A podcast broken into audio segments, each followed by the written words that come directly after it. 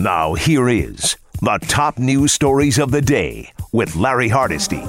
It's Mets. The offense loving Fenway Park after a couple of games, my friend. They scored 5 runs in their weekend series against Atlanta. Already 15 runs in 2 games, including J.D. Davis going yard in the 5th. He banged that 2-run home off the Pesky Pole, and left-hander David Peterson, 5 2/3 innings to win his major league debut. Mets win 8-3 over Boston. Sweep the 2-game series up at Fenway, send the Sox to their 4th consecutive loss. Now they come to City Field for a pair. Peterson was great. 2 runs on 7 hits and 2 walks, striking out 3. On the day he was called up from the team's alternate training site, he allowed a hard hit ball off the Green Monster to leadoff batter Jose Peraza, but Peraza was thrown out trying to stretch it into a double. Off the field, Mets signed catcher Bruce Maxwell, who became the first major league player to kneel during the playing of the national anthem in 2017 while a member of the Oakland A's. His deal is contingent upon him passing a physical and coronavirus intake testing. Sticking with MLB, they announced Miami's next 6 games, starting with tonight's home game against the Baltimore Orioles, have been postponed. Rob Manfred was on the MLB network and was asked, would a bubble been more feasible? I think the decision that we made with respect to the bubble was the right one. We're different than other sports. We would have had to have multiple locations probably just in order to have enough facilities to make it work. The numbers of people involved and the numbers of people to support the number of players was much, much larger in our sport. The duration would have been much longer, and the longer you go, the more people you have, the less likely it is that you can make the bubble work. You know, I think the NBA and the NHL have an advantage, smaller numbers of players, shorter period of time, and I understand why they did what they did. I'm just not sure it was workable for us. Commissioner, are you confident in your protocol? We talked about the situation. I think most of the owners realize that we built protocols anticipating that we would have positive tests at some point during the season, that the protocols were built in order to allow us to continue to play through those positives. And I think there was support for the notion that we believe that the protocols are adequate to keep our players safe. Buster Olney was on Golic and Wingo this morning here on 98.7 ESPN, and he totally disagrees with the commissioner. When you speak to people at the team level, they talk about more concerns. And, you know, having the protocol referred to as Swiss cheese is what I hear. And the fact that there doesn't seem to be uniformity, there seems to be a lack of, complete understanding about what needs to take place. That's clearly what happened with the Marlins in terms of the timing, in terms of the conversations within the team. And it does feel like that, you know, in some respects, some of these groups are calling audibles.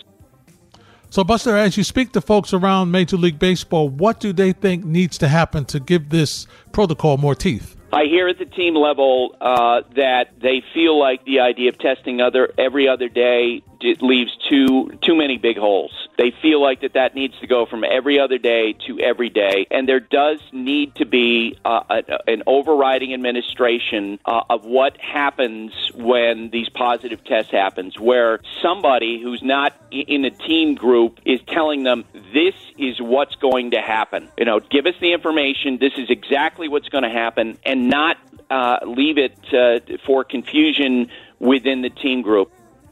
So the Orioles, who have been scheduled to host the Marlins tomorrow and Thursday in Baltimore, will instead play the Yankees at Camden Yards.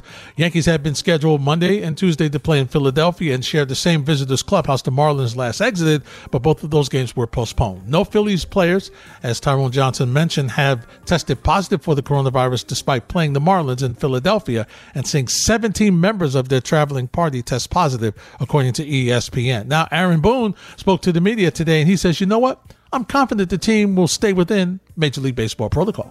First of all, I feel like we have a group that we're fortunate that are very focused. And, when these plans came down, almost immediately when I was informed about the possibility of Baltimore, I know Cash had spoke with Zach Britton and the players right away, got together, and we're kind of, let's go to Baltimore. And so I feel like from a focus standpoint, we're in a good spot. We'll be ready. We're going to go try and get a workout in tonight at Camden Yards. When we get in, start putting our best foot forward again tomorrow and kind of look forward to that opportunity to get back out on the field. Skipper, how do you keep your team focused? One of the conversations we had going into this, that we always try to be prepared for adversity. We know adversity's coming our way, and 2020 is unlike anything we've all experienced. And we knew going into this, we're going to have to prepare for some uncomfortable situations, some difficult times, some difficult days, you know, from a baseball standpoint, from a virus standpoint, from travel, from inconveniences. And I do feel like we are uniquely equipped to handle that. And again, I think it's one of those things that's going to be critical if you're going to have success on the baseball field this year, is you're going to have to be able to deal with, you know, the curveballs that can likely come on a daily and weekly basis. Gerrit Cole, by the way, will start for the Yankees tomorrow at Camden Yards. In the NFL, Jamal Adams may have believed Adam Gase was not the right coach for the Jets, but the team's quarterback disagrees. Sam Darnold spoke to the media today, as players reported to training camp, and he backed the coach who came under fire last week from Adams, quoting Sam. "He's the right leader for this team for sure," Darnell said on the Zoom call. "I think for me personally, he's helped me grow a ton as a quarterback in learning this offense." Well, the Jet coach also spoke with the media, and he was asked about Jamal Adams' comments. "We want guys that want to be here. And obviously, you know, he didn't want to be here anymore. So the decision was made to move on. And that's what it's a team game. You know, I mean, we got a bunch of guys that are excited to get going.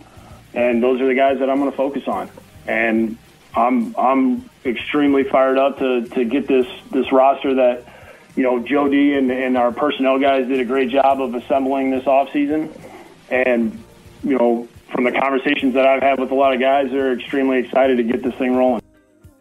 By the way, according to our Rich Cimini, when it was reported last week that the Jets' owner, U.S. Ambassador Woody Johnson, allegedly made racist and sexist comments, his younger brother, CEO Christopher Johnson, called almost every player on the roster to allay their concerns. He explained, quote, what the Johnson family stands for, end of quote. This is per Adam Gase.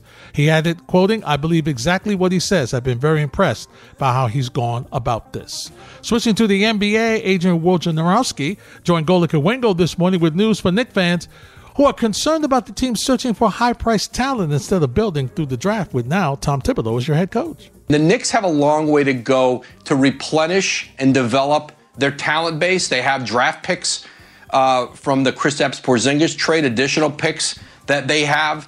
But I think for Tom Thibodeau, before we can talk about big free agents, I think you're going to need to see him start to build an infrastructure. And that's just something the Knicks haven't been able to do.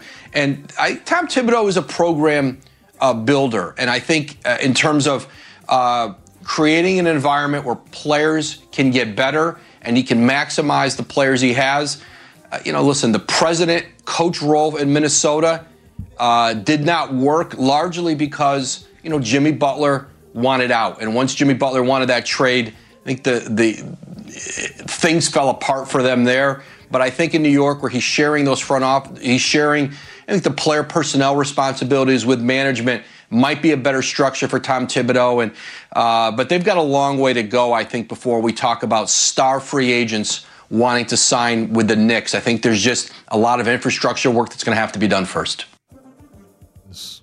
Non-star free agents who are past their prime also.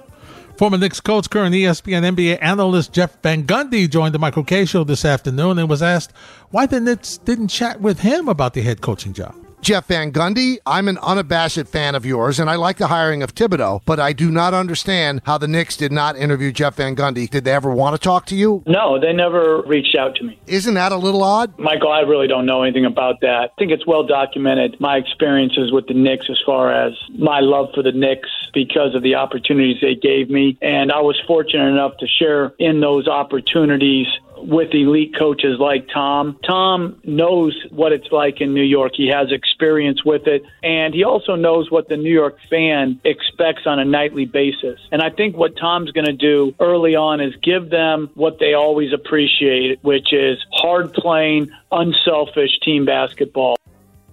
What makes Thibodeau such a good coach?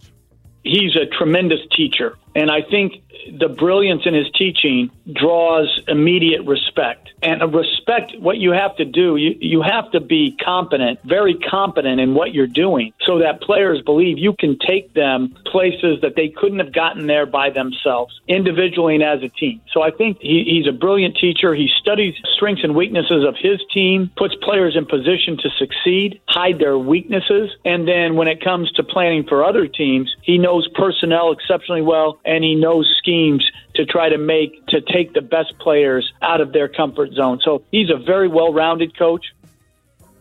That's top stories. Thank you, JP and Kyrie. What do you think? Do you agree with Van Gundy about Thibodeau? Is he that kind of coach that elevates players' game better? Does he make players better? Do they have confidence that he's the guy that can take them to where they need to go?